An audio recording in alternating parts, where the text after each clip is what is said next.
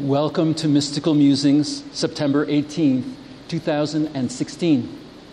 Here in the Mile High City of Denver, in the Walker Fine Art Gallery with Myron McClellan and me, Lawrence Phillips.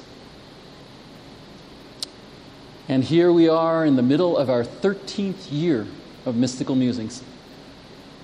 We are here near the Civic Center, heart of the city, in one of the oldest of the Denver neighborhoods, the Golden Triangle, known for its numerous art galleries, restaurants, and neoclassical architecture, including this building.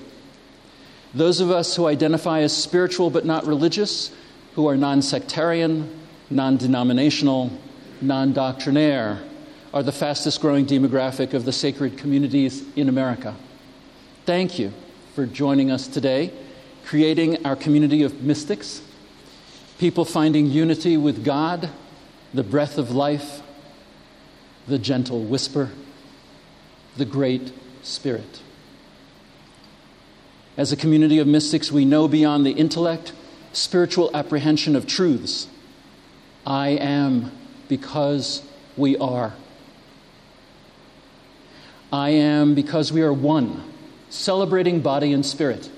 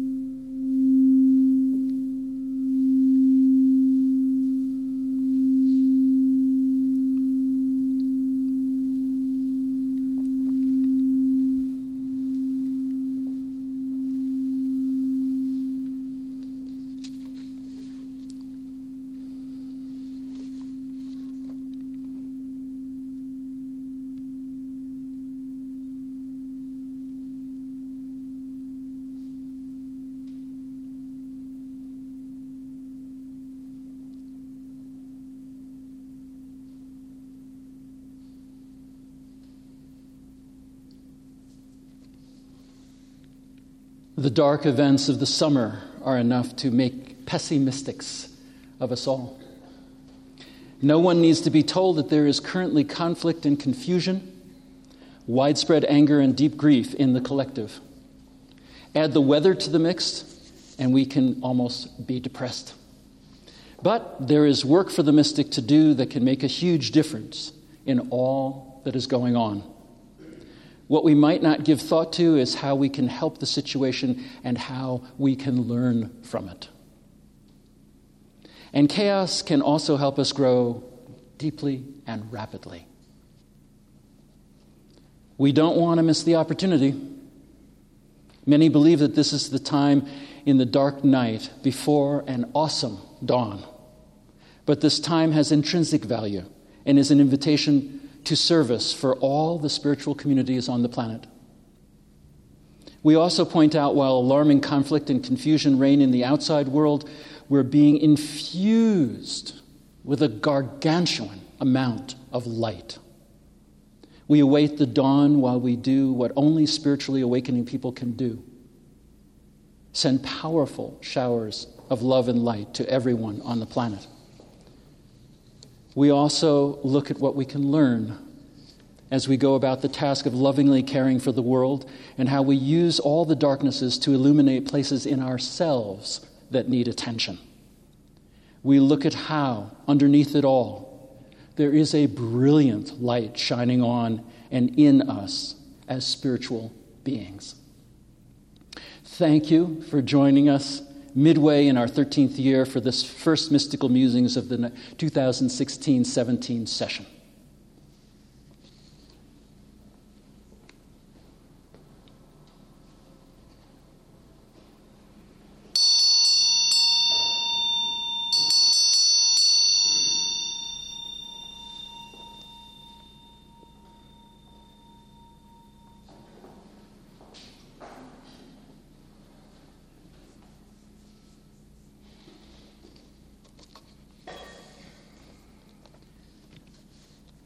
When I speak of the I today, the I in me is the I in you. So rather than using the second person, how are you feeling? I'm going to speak from the I, but please let it be understood it is inclusive of all of us. Where and how in my life am I dark? Under what circumstances is there darkness? Chronically? Situationally? Fear is certainly one of the darker emotions.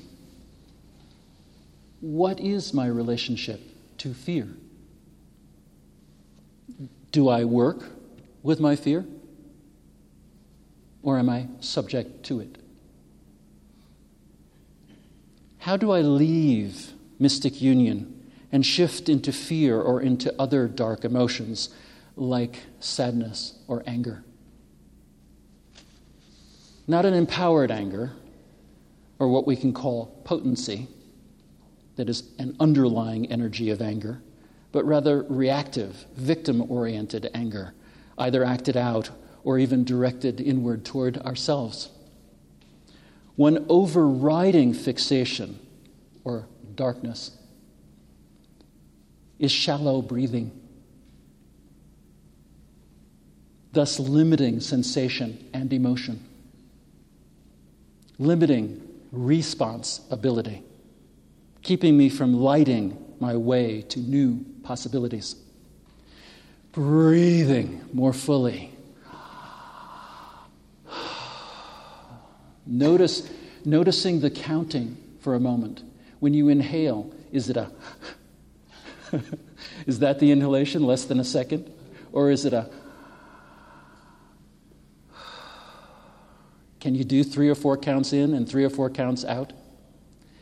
It seems as if three or four counts in and out is what is necessary for integrating difficult emotions. The quick, shallow breath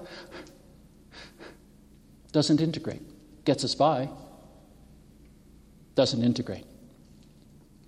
Breathing more fully, moving more fully, invites an opportunity to return to a lighter perspective.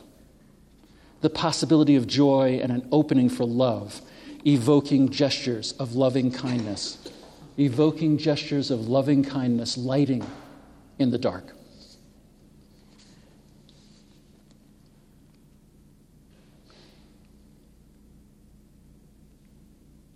Darknesses include, but are not limited to, the very first noble truth of Buddhism the unavoidability of suffering in birth, sickness, old age, and death.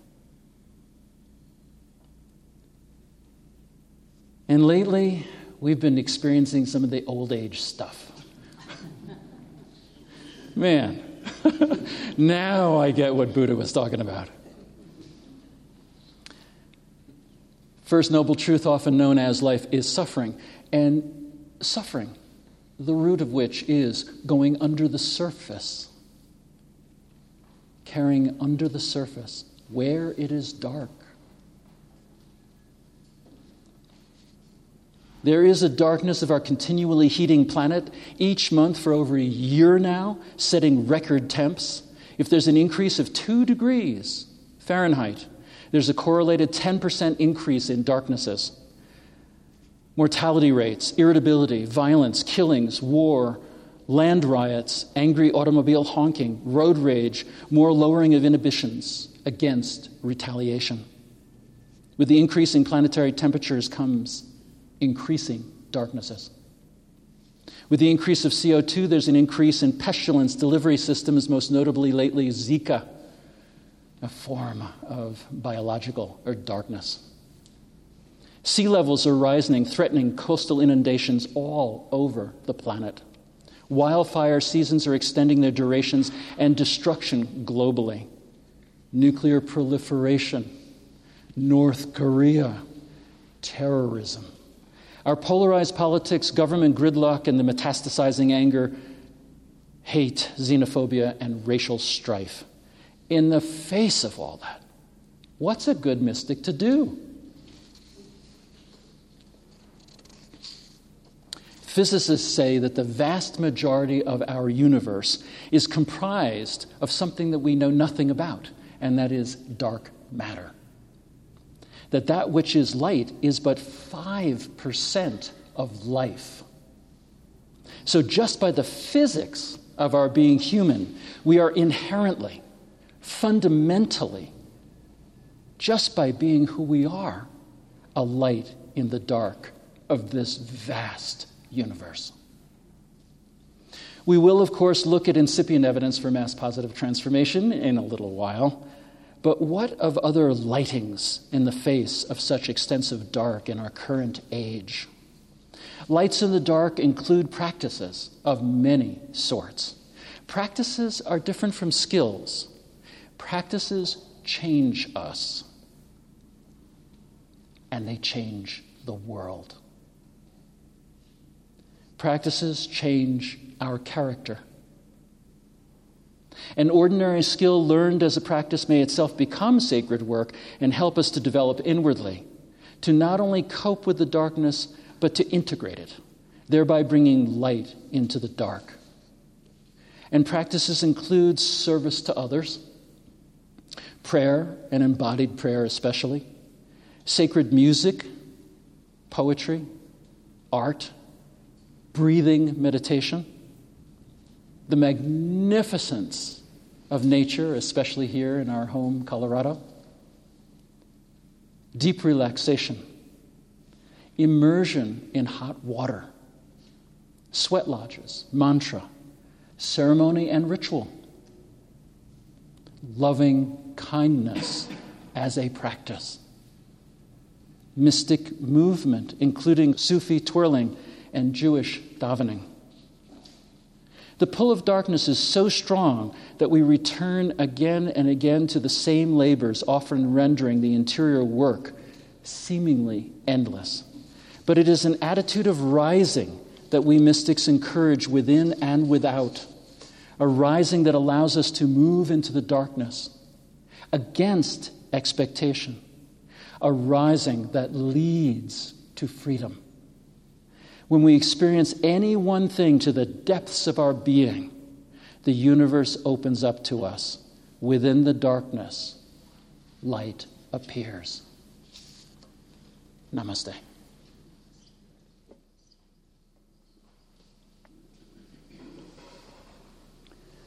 So good to see you again. We could not possibly have worked in a museum over the summer. But we're very, very glad to be with you. Before I come in here, I always have concert nerves. And then as soon as I see you, they go away. So that's one of the gifts, the many gifts that you give to me. There are a few new people here whom we welcome with all our hearts. And I just want to say a word about what our community is all about. We are not a new age community. We're a mystical community. And one of the most important differences between those is that the new age tends to, not every new ager, but I mean, tends to look at the positive side of life. Exclusively look at the positive side of life. The mystic can't do that because the mystic's desire is to know all that is, to open the heart to all that is. And when we do that, we're opening to darkness, we're opening to pain, we're opening to whatever is human. Opening so we can love it and transform it. What we mean by mystic also is not a great scientific, huge, traditional, having mystical experiences and walking around in a beautiful trance all the time. Everyone's counted a mystic who's ever had any kind of personal experience of the divine presence. An experience that's not mediated, not mediated by a religious leader or an avatar of any sort. It's going directly to the divine, going directly to the source. And while we celebrate that there are these great saints, we know that within us there is the saintly part, and there is the part that is anything but saintly. So I'll have more to say about that uh, later on, but I just want to, you to know that we're here to muse on mysticism, and it is amusing. It's, we don't teach doctrine, dogma, or any of that. We're just musing. We're just uh, going to our hearts, going to the divine in us, and sharing what comes up out of that. And we do that because we know that what is in our hearts and what is in ourselves is in yours too. So the more personal in a way that I can be, the more universal. So if I talk about what experiences are real for me right now, what practices they lead me to, it will be very familiar to you because we grow in tandem. We are here at this point in in uh, the Earth's history for a reason. We chose to come to Earth at this precise moment with all the chaos and all the dualism and all the conflict.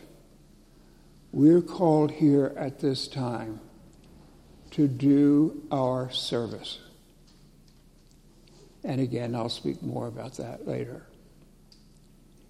But one of the things that I want to say right away is that that service that we do is so facilitated by being a member of this community. So I never feel as if I'm kind of alone in my uh, office with me. I'm alone in my office with you. And with communities like this all over the world, and believe me, they are all over the world, and it is a good thing that they are. And I'll again speak to that later. But I wanted to say thank you so much for coming. Thank you so much for opening your hearts and your minds, for being here in your complete, total presence allowing yourself in this context to be just as loving as you want to be. You can open your heart completely. There are no threats here. And this is an opportunity to do that and open your mind. So that's the, one of the real values of community. So thanks again, and I greet you with just profound love and honor and respect. Namaste.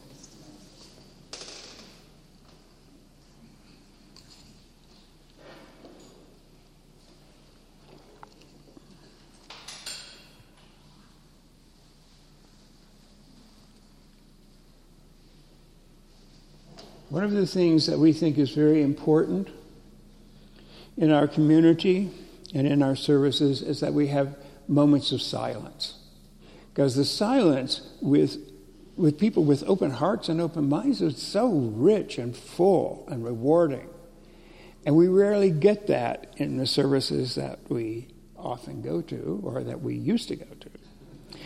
So, uh, so the way we move into silence here is through music. So we will we will open ourselves up to receive music and then after that, allow ourselves to be silent. The purpose of the music is not to lead to applause or recognition. The purpose of the music is to lead us into a deep place of silence.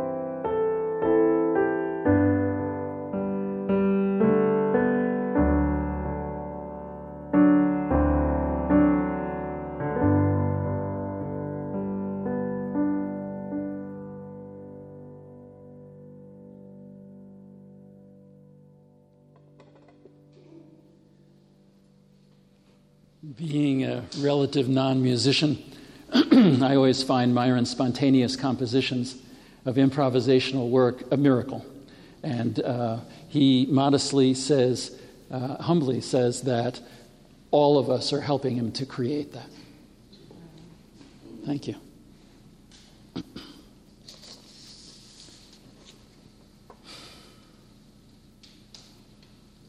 The optimistic perspective that while our discontents are real, we have made progress, albeit uneven, in the last couple hundred years in reducing poverty, spreading illiteracy, and lengthening the lifespans of ordinary people all over the world. Certainly, one of the recent supports for the optimistic perspective is that peace has finally come throughout the Western Hemisphere with the ceasefire in Colombia of the 50 year, formally longest running war in the Americas. With so much of the world seeming so out of control, this is worth celebrating. While exploring for the evidence of positive transformation amid the darkening clouds of our current age, I take note of new apps for our handheld computers, which have more computing oomph than the technology that took us to the moon in 1969. For example, there is an app that will let you brew your coffee from anywhere. Seems invaluable. an app that will locate rentable yachts. A service that will deliver beer right to your door. A service that will pack your suitcase virtually. A service that sends someone to fill your car with gas Another service that will send a valet on a scooter to wherever you are to park your car.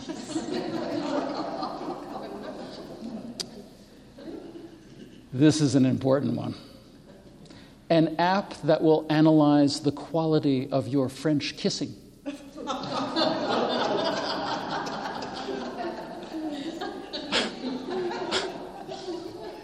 and this, even more vital, for the gentlemen amongst us. A smart button and zipper that alerts you when your fly is down.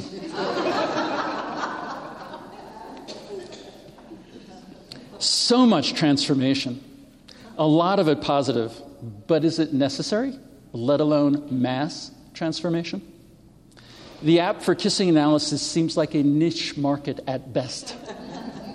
what we need more of are apps to develop empathy humility, compassion, and conscience. Since the mystic orients a sense of religion with the living, felt experience of God, of union, of oneness, of presence, behold a mystic technology predicated on a felt sense of experience, of presence, a mystic technology called artificial reality, including what is referred to as mixed reality, augmented reality, and virtual reality. Reality that seems as real as what we are used to in our daily lives, seems real but is not. Might this be this month's candidate for potential mass transformation? With the leading edge of current artificial reality, there is no evidence of pixels or other digital artifacts. Reporting to date tells us of this strong sense of presence, so much so that this artificial reality is becoming manifest. Either we get teleported to magical places or magical things get teleported to us. Even without a beta version, the aptly named company, Magic Leap, has garnered almost a billion dollars in financing on the strength of its super secret product to date, a product seen, felt, and experienced by only a relative few investors. All major tech players currently have some significant resources dedicated to the development of artificial reality. And there are hundreds of support companies furiously vying to create hardware and content for this new platform. What is being generated is the Matrix, a reality so real that it is impossible to tell that it is not.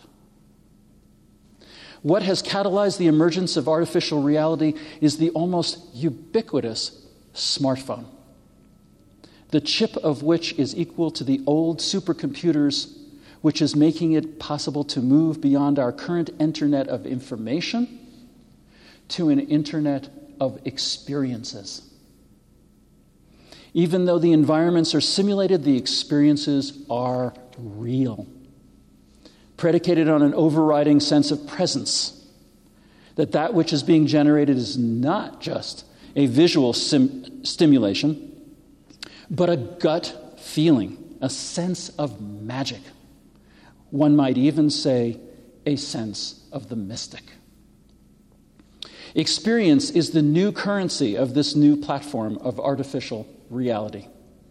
So, this is not just another green project another type of energy, another medical success, another technology. This is transformation of how we experience reality itself. What we even experience as reality. This is shifting from the creation, transmission, and consumption of information to the creation, transmission, and consumption of experience as a definition of this new platform. The Magic Leap inventor says Ours is a journey of inner space. We are building the internet of pres- presence and experience. Sounds pretty mystical to me, let alone incipient evidence for mass positive transformation, with this advent of synthetic realities. This new internet platform will create a Wikipedia of experiences for anyone and everyone, anytime, anywhere. The Star Trek holodeck. Travel experiences, formerly a more exclusive domain, will be available to everyone. Shared experiences will wildly proliferate, such as marching with protesters anywhere in the world dancing with indigenous people, switching genders, even exploring Mars. Or in the other direction, experiencing our beating heart up close and intimately in the micro universe of our embodied selves. It is said that the virtual, mixed, and augmented realities can speak to the unconscious of the human experience in ways unknown in most of human history. Psychology, not to mention mysticism, will undergo transformations not yet even imagined. Synthetic realities will make the disruption of the smartphone look like children's play, with this new platform becoming the most social medium yet. Artificial reality is engendering huge disruption and huge transformation, and is therefore this month's incipient evidence for mass positive transformation.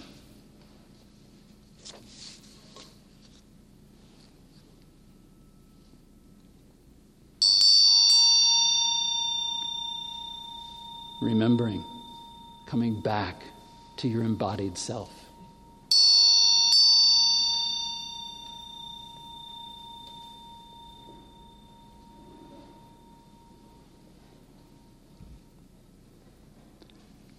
Namaste, Shalom, Christ be with you. Assalamu alaikum, Adieu, Adios, Aloha. Namaste. We honor the place in you wherein the entire universe dwells. We honor the place in you which is of love, of truth, of light and dark, and of peace. As you are in that place in you, and we are in that place in us, we are one, together in our heart, courageously exploring our mystic lives. Namaste.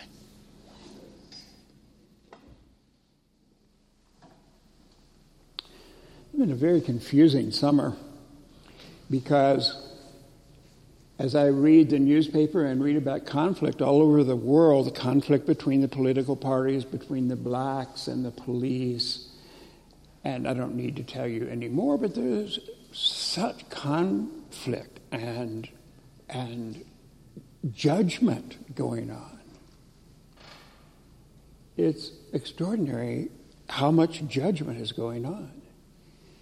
Well, if I, when I finish the newspaper and I think, oh my word, what is happening to us? Lawrence comes into the room, and the only thing I can think about is joy. And how. I think that's understood.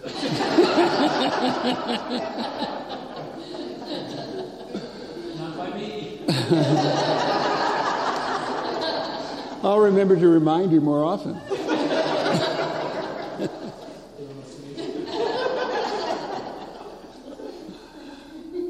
and then, and, and, I look at that, and it's like, I am with the person I love most in the world.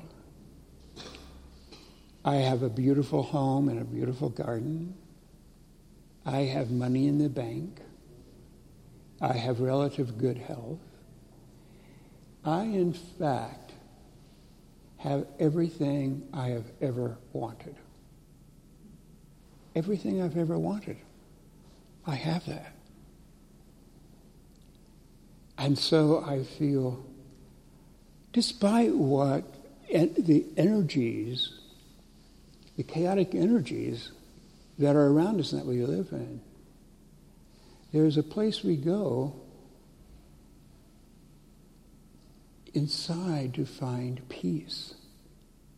And that thought of the blessings that we have and that you have is extraordinary. In fact, one of the gifts of this time is to make us aware of how much we have to be grateful for. It's hard not to feel grateful with all that's going on. So much gratitude. And we're living in this time that calls for specific things to us. First of all,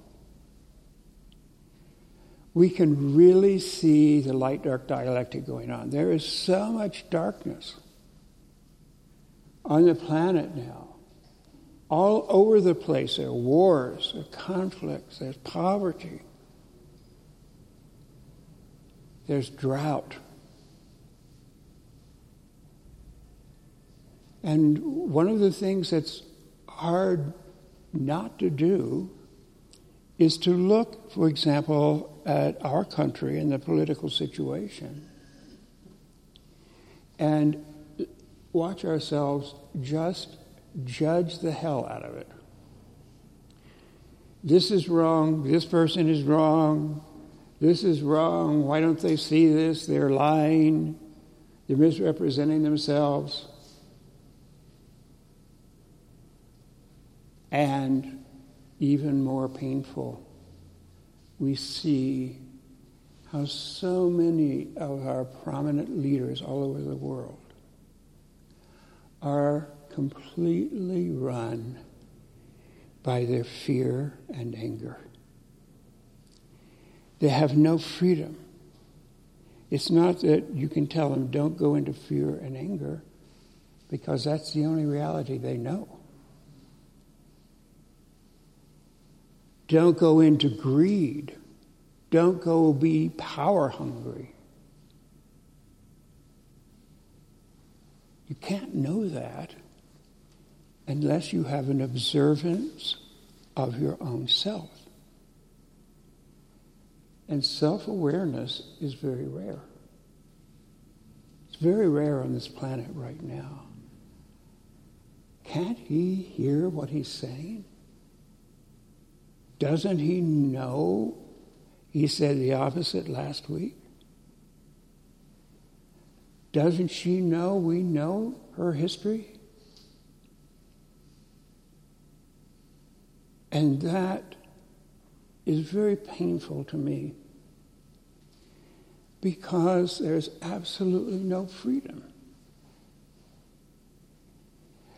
There's a reason why enlightenment is often called liberation. And what does that mean? It means that we're not run by our fear, our anger, our grief. We're not run by habit. We're not run by expectations of others outside. We have the freedom to have our fear, to have our anger, to have our sorrow, but not be the fear, anger, and sorrow. And know that that's not who we are. We don't identify with that. We allow what's there, what we're feeling, to come into us and feel it. Bless it and then put love on it. So it's been a gift to me to look at the shadow aspects of my life. So, where am I run by my fear? Where am I run by my anger? Where am I run by self pity? So, I've had a practice this summer, particularly listening to politicians of the day and seeing who I am criticizing. Who is triggering me? Who is making me angry? What is making me angry? And then the second step of that process is to say, where is that in me? So it's been giving a lot of information about my shadow. Maybe it's not something new, but it's something that is there and I'm not always aware of it. But to look in that and know that's part of me too. Now, again, being touched by the divine presence have freedom from that, but it's there. So I have my fear, anger, grief, but it does not have me. So I can freely do the shadow work and own it and know it won't overwhelm me. I can put love on it, and I do. I think, what part of me is afraid? Let that part come up and the heart beat fast. The adrenaline course through my veins. And then love that part of me that has having the fear. Love that part. Not run away from that part. Not suppress that part. Not judge that part but love that part. That part is calling out for love. So you do the same thing with anger, with greed, with a desire for power over other people. In me, those things are subtle. So it's helpful to me to have out there these examples of who I am. And I know also that they're not out there and they're not other people, they're me, they're us. They have to be included and embraced in ourselves. So if I get into my negative ego and go to judgment and damning and criticizing, then I am diminished. Then I am powerless. Then I am weak. But when I think of the person that has just really made me angry, instead of condemning that person, I put my love on them. I put my love on all of these public figures. And I pray, may God's will be done in your life. May you awaken. May you be free. I think this is a very important job for the spiritual community now is to put love on the people that we despise. There's a passage in one of the Pauline letters in which he says, Love your enemies, embrace your enemies, and it will put hot coals on their head. I thought, you mean I want that person to be punished? So I talked to my father, the great biblical scholar, and he said, No, the purpose of that is to melt their hearts. So you can imagine if these public figures are only getting a lot of anger and rage, and we're so divided, you know, who knows who's going to win this election, but we do know that that, divide, that division is going to keep going on. So the world is in need of our love. If we put anger on someone, what's that going to do? Make them close down. But if we bless them, they'll open up. So it's a very interesting time for us because we will find ourselves instinctively, because we have negative egos, judging, making wrong, wishing ill on. That's not what we're here to do. That's not what the spiritual community is here to do. In that moment, we're being in our negative ego, we're not being in our heart. So that's been a daily, many times daily practice for me. And the minute I hear myself judging, I say that prayer. May God's will be done in your life. May you awaken. May you be free. I love you. That's our job. That's what we came here to do. There are many of us who came here to do political protest and And that's good because we need that. But that's a sociological function, a political function. And we can be as political and sociological as we want to. That's fine. But beneath it all, we need to love the world. We need to put the love out we just bring all this love, freedom, and joy into our hearts, all of this peace into our hearts, and then offer it to the world. Bring my love for my own heart here. Bring the peace I feel. Bring the joy I feel so that I'm feeling it. And then open my arms to embrace the world, to send that out. and to be a loving presence in the collective, which is starving for love. And you look at the people I'm saying who are being run by their anger and their fear and their doubt. What do they need? We need to love it out of them.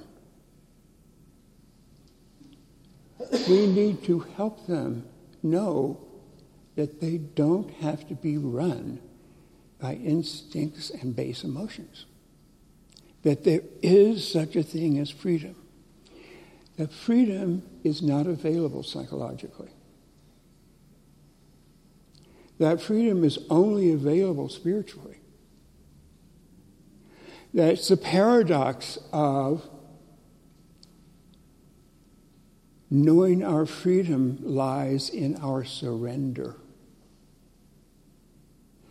Not the surrender to ambition or greed or power money, any of that.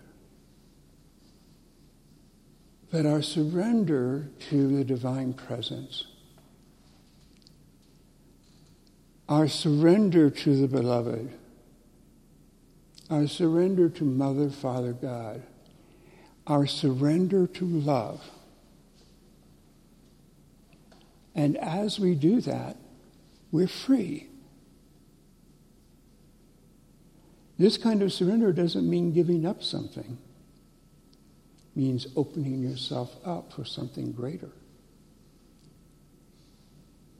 So it is easy these days to get discouraged and wonder about what this is all leading to. Where are we going?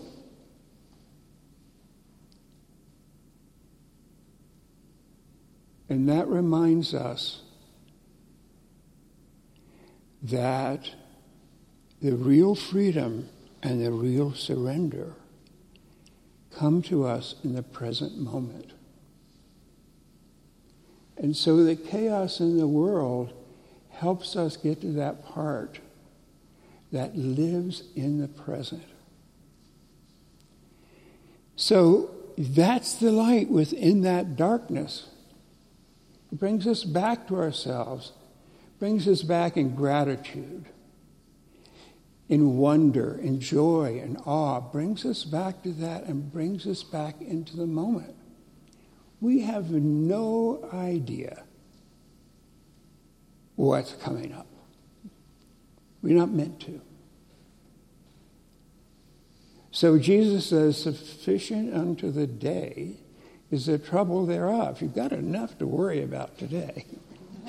You've got enough that you need to be blessing right now. so don't go out there and don't go back there. And it also helps us remember that we are evolving.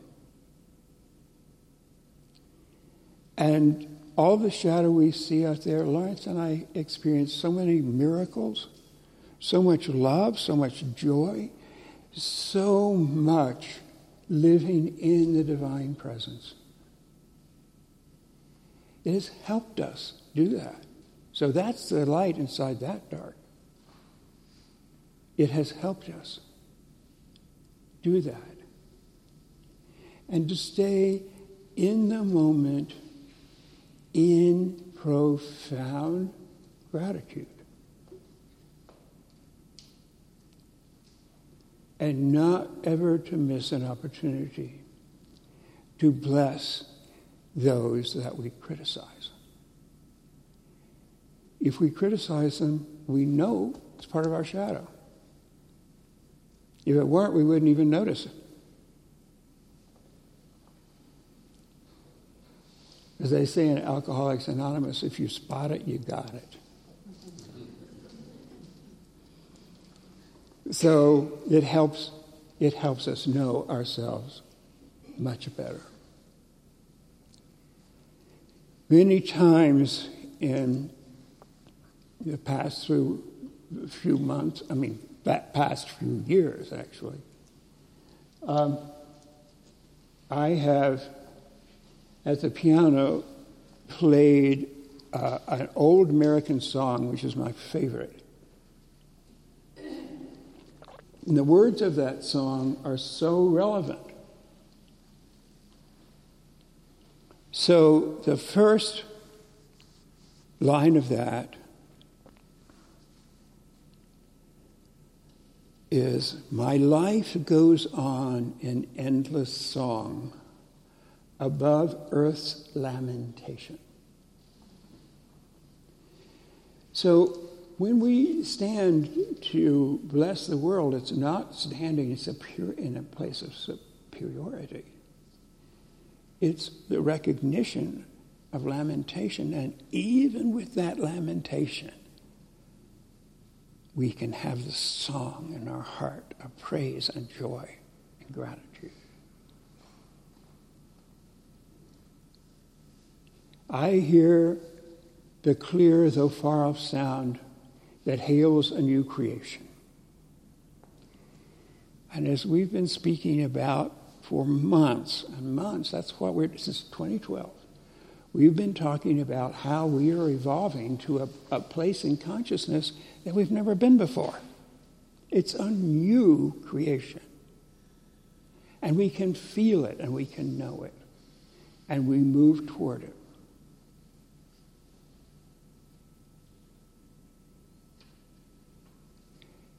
No storm can rock my inmost calm.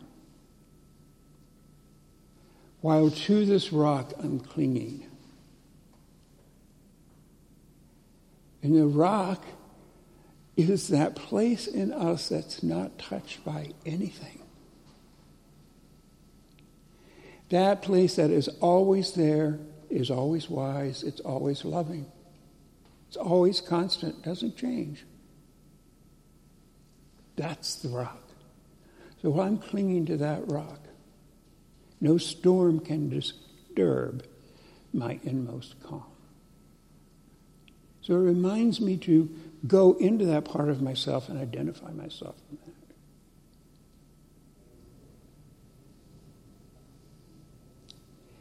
As love is Lord o'er all the earth, how can I keep from singing? How can I keep from singing? So, together, let us know that song in our heart. Let us offer that song in our heart to the world. Let us know and be reminded constantly of our oneness with all that is and with every person who is.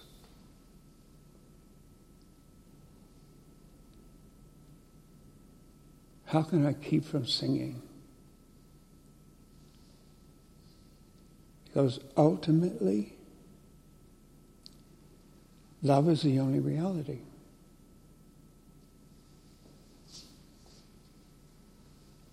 Since love is Lord or all the earth, despite what's going on, love is Lord. It's what, it's what reigns. How can I keep from singing?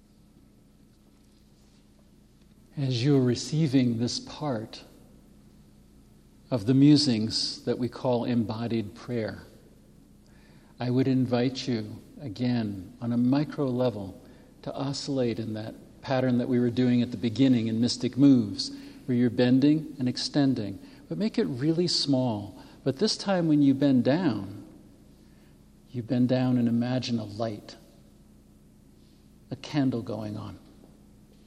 And when you reach up and out, this time, it's out into the giant darkness of the night universe. Even on a level of thought, as you just imagine it, you're firing the neurons connected with the brain and the body, affecting the action pattern. In the East, they say, I am that I am. In the West, be still and know I am. From the presence process, I am here now in this. I am healing and strengthening, radiating well being. I am here now, one with love. I am lighting the dark from the inside out. I am softening, feeling, more fully breathing into and beyond my fears, more fully breathing my love. I am. I am. I am. We are one, celebrating body and spirit. Light in the dark, not just a description of appearances or a situation, not just a hope or a faith or even a trust, but also a mystic imperative. That our job as mystics in a darkening age is to deliberately bring light to these in darkening times, bringing the light of love to our own dark emotions, as you might to a hurting child, bringing the light of love to living amid the turbulence of life in this early 21st century. To bless the imperfect, to enter the not knowing is to make a voluntary return to darkness, the source. Descent into mystery is a late form of the plunge into night. Mystery is what we don't know, what doesn't fit, what we have not made into shape and order. It tells us that surprise is at the core of life terrifying, but also delicious.